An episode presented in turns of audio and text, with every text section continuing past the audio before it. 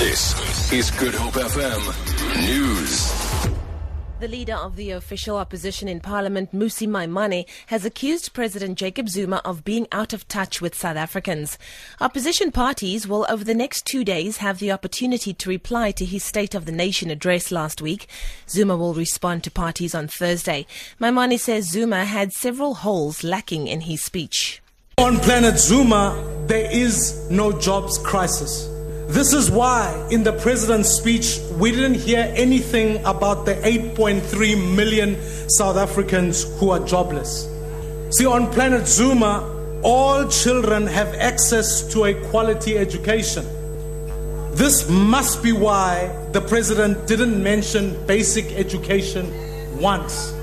Madam Speaker, the president lived up to our expectations on Thursday. We expected to hear the empty words of a man out of touch with the people.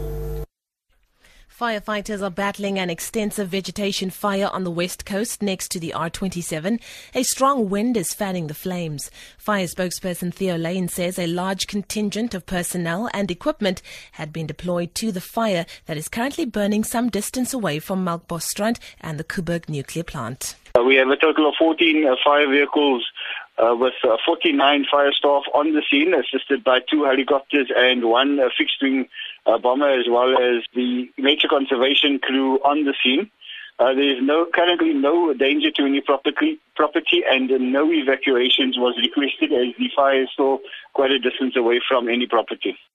However, power utility Eskom says a small number of staff were evacuated from buildings near Koeberg. Eskom spokesperson Khulu Phasiwe. Some of our buildings near the power station, those ones, yes, we had asked our colleagues to evacuate the place for, for their own safety. But the Koeberg power station has not been affected. Initially, we were concerned about uh, the, the cell fires because they were burning underneath the transmission lines. But so far, we have absolutely nothing to worry about.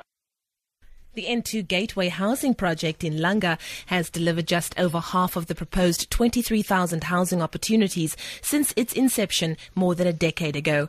Briefing the Standing Committee on Human Settlements at the Western Cape Legislature, Housing Development Agency Program Manager Brendan Abrams said to date 125 million rand of the estimated total cost of 262 million rand has been spent. This includes construction, installation of solar heaters and electrification.